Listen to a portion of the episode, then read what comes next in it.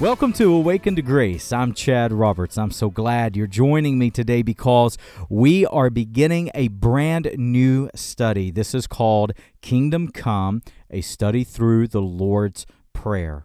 You know, someone has well said it takes less than 20 seconds to recite the Lord's Prayer, but it takes a lifetime to learn it. Well, friends, as we dive deep into this study, uh, phrase for phrase, sometimes, as we're going to do today, sometimes word for word, we're going to discover the richness, the significance of what Jesus meant when he taught his followers how to pray. Today, we're going to unpack this small phrase, Our Father in heaven, hallowed be your name. What does it mean to hallow the name of God? How significant is it that Jesus tells us God is in heaven. What's the contrast between our heavenly Father and earthly fathers? I'll have a word to say for those who did not grow up with good fathers. There's a great deal we're going to learn today, many principles. So I hope you'll take your Bible or your device and go to Matthew chapter 6 with me. We're only going to be in verse 9 today, but I hope you enjoy the truths of God's Word on this episode of Awakened to Grace.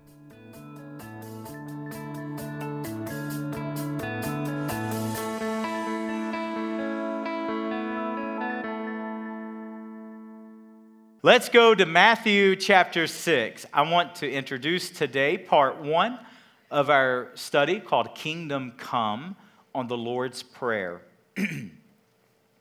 We're only going to be in one verse this morning, verse number nine. Jesus said, And when you pray, pray like this. And this is what he taught us. This is what's called the model prayer. And this is how Jesus taught us to pray. Our Father who art in heaven, hallowed be thy name. We're going to stop there for today because there is a world of truth in this one line, in this one verse. Let's understand some things. First, what Jesus does before he teaches the model prayer is he first teaches us how not to pray in the verses above.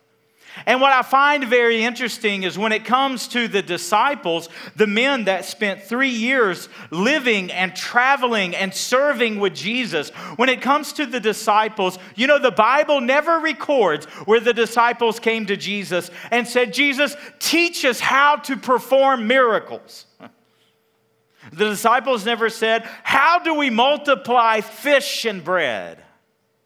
They never said, Jesus, how do we calm the winds and the waves? The disciples never came and said, Teach us how to craft and how to teach parables the way that you teach. But what did the disciples ask Jesus to teach them? They came to him and said, Teach us how to pray. My question this morning that I want to ask you is Are we teachable when it comes to our prayer life? Are we sensitive to the Holy Spirit? Even for those who have walked with God for years and years. Perhaps you've been a Christian for decades, or perhaps you're brand new to Christianity, or you're somewhere in between. My question is this Are you teachable? And what God wants to teach us, this house, this body, through the Lord's Prayer over the next six weeks, I want it in the forefront of our mind. Are we willing to come to the Lord and say, Lord, teach me? Teach me how I ought to pray. Because that's the purpose of every line and every word and every verse of the Lord's Prayer. It is so deep, it is so rich, it's so packed full of truth. There are going to be multiple things that we learn together through the course of this study. But I want you to know first, Jesus teaches us how not to pray if you read the verses above, you can see where the Lord gives a few examples. And I think about my own prayer time, and I think how often I am, uh, if I'm not careful, I'll get a little off track in my praying. I will sometimes try to inform the Lord what he needs to know. I will sometimes try to instruct the Lord in what he ought to do. Anyone ever have that problem? God, if you'll just do this. God, if you'll just open that door, if you'll just provide that need, God, here's what I need. Aren't we so prone to do that? But rather than instructing God, rather than informing God, rather than trying to impress God, or worse, impress others by how we pray, no, you know what the Lord's Prayer really is? It is an invitation. It's an invitation to come to our Father and to present our needs before Him. It's an invitation to worship God the way God desires to be worshiped. So let's understand this a little better.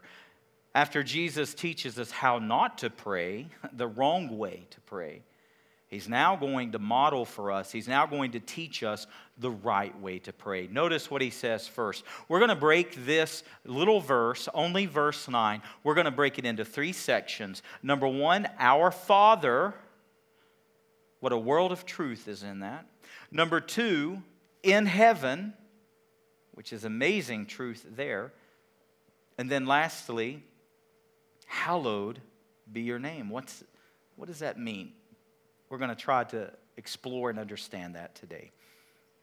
Number one, our Father. I love this small. As a matter of fact, let's just focus for a moment on the word our. I love that word our. Because do you know what I think Jesus is reminding us? I think he's reminding us that you and I belong to the family of God.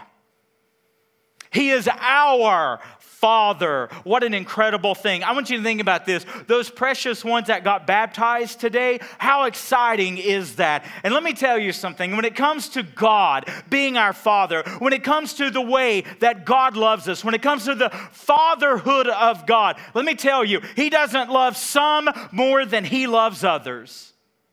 And you may be someone that you've been saved for decades. You may be someone that you've only been saved a matter of days. And guess what? The love of the Father is equal to everyone. God doesn't love some because they're more talented or because they have more to offer. God doesn't love some less because of their past or because of their history or because of their sins or failures. God loves us all the same, all equally. We are all part that are born again. We are part of the family of God. Ephesians chapter 3 teaches we are the family of God. And what a special thing. No one has God cornered. No one has a better position on God to where they're more loved by Him. No, He is our Father. And I think what Jesus is saying is no matter what color skin we are, no matter what language we speak, no matter what culture we've grown up in, no matter what age or generation we may be from, whether it's someone in the first or the 15th century, or it's someone today or someone a thousand years from now, the people of God, He is our Father. As a matter of fact, in Revelation 7 9, what the Bible teaches there is that in reality, you and I are one out of an untold number when that great throne is before the throne of God, all the people of God of all the centuries and all the ages. When we are all around the very throne of God, Revelation 7 9, we are one of the many. Amen. He is our Father. The fatherhood of God. Now, let me, let me speak a word here because I understand that with everyone in the room today, as well as many, many watching and listening online, I realize there are some of you that grew up with not so great of a father. I realize that there are some of you, you had phantom fathers, they were hardly around. Some of you had dads that had just unrealistic expectations. You would never meet them because they're unrealistic. I understand that many grew up in neglectful homes or abusive situations. And there are some precious believers who have a mental block and an emotional block that when you hear the word father, when you hear about the fatherhood of God, you immediately shut down.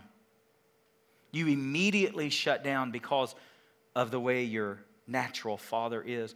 But, friends, Jesus teaches us this. He wants us to understand the fatherhood of God, that God is our heavenly father. He's not like our earthly fathers. He's not like our earthly fathers. He's our heavenly father. And as I teach this today, I want to say a special word to you that struggle because of the example that your father was to you. I want you to ask the Holy Spirit today to help you to see beyond that. Because what we're going to talk about today is the great contrast between our heavenly father and our earthly fathers the fatherhood of God. Now, there's a dangerous doctrine going around today that is called the universal fatherhood of God and the universal brotherhood of mankind. What's that mean? That means, well, because we are all God's creation, He is our Father. That means that because we are all God's creation, we are all brothers and sisters in the Lord. Friends, that's a false doctrine. That's a dangerous doctrine because it is contrary to what the Bible teaches. Just because we are God's natural creation doesn't mean He's spiritually our Father. Only a few can refer to God as Father. And do you know who those people are? Those are the ones who have been born again. How do we know this? Because Jesus said in John chapter 8, verse 44, He says, you are of your father, the devil. The Bible teaches in the book of Ephesians that before Christ, without Christ, we are children of wrath. We are children of disobedience. Second Timothy teaches we are ensnared by Satan to do his will. We are slaves to sin and to Satan. But see what happens when you become born again what happens when you trust in Jesus for salvation? You repent of your sins. You be, then you come into the family of God.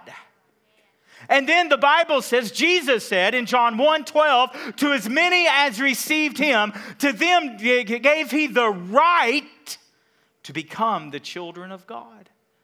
The right the power, the right, the legality to become sons and daughters of God. What a remarkable thing. Galatians 3 26 teaches that through Jesus, we are the sons of God through faith. What a remarkable thing. See, when Jesus, on this day that Jesus taught this, his Jewish audience, let me tell you, would have been totally foreign to refer to God as Father. Would have been completely foreign. They knew God as Yahweh, Jehovah. You know, the Jews in the Old Testament would not even write, they would not even handwrite the name Yahweh in fear that they would spell it wrong or do it wrong the ancient gods of this time, those Roman gods, all that Greek mythology. You know, the gods were seen as distant and to be feared, but yet here's the true Son of God inviting us to come near and to call God Father. You know, Jesus, you may find this interesting as I do. Jesus referred to God as Father 100 and 67 times in the scriptures. 167 references to God as Father. And again, where gods, all these fake gods, were distant, the true and living God is near. Emmanuel, God with us. Isn't that remarkable? Had the opportunity Friday to preach yet again to the precious people of Pakistan. I do a crusade through Skype every month to villages in Pakistan. And I was able to tell those precious people that are in the throes of Islam and Buddhism and Hinduism and all kinds of witchcraft and pagan gods. And I was able to tell them the thing that differentiates Christianity, what sets Christianity so far apart, is that in all religions of the world, it is man seeking after God, but in Christianity, it's God coming after man. What a difference. He is our Father to those who are born again. The fatherhood of God. What a remarkable thing. Is He your Father today? Are you born again? Is He near to you? Are you near to Him? Are you a son? Are you a daughter because you've put your faith in the work of Jesus? Now, next, what he said, notice what he says next. We understand our means that we are part of the family of God. It's not just you and nobody else. We're a kingdom, we're a family. What a special thing. We understand the fatherhood of God. It's not a universal fatherhood. It is a born again. It is a kingdom of God. It is a spiritual family that you and I are part of. And because of that, it is an invitation to draw near to the Father. Romans 8:15, Paul calls him Abba. What's that? That's Aramaic for Papa, Daddy. Boy, I love it when my children I love it when my little ones call me daddy. What a, what a special, what a tender thing. Except for when they're whining. I don't love it. Then I say, go to your mother.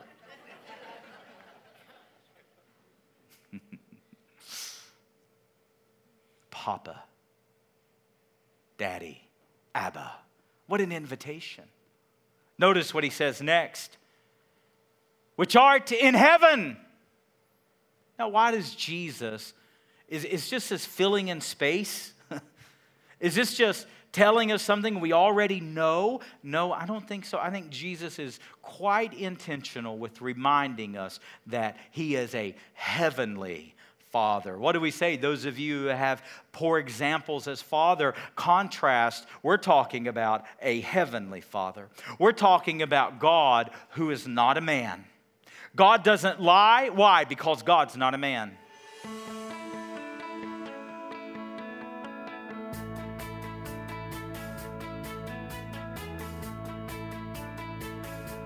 If you enjoyed today's broadcast and would like to hear more great content, you can always download our free mobile app, Awakened to Grace, where you can request prayer, find sermons, articles, blogs, music, podcasts, as well as support us financially. You can also visit either of our websites at www.preachingchristchurch.com or www.awakenedtograce.com for more information about our church or our resource ministry. Thank you for listening to Awakened to Grace.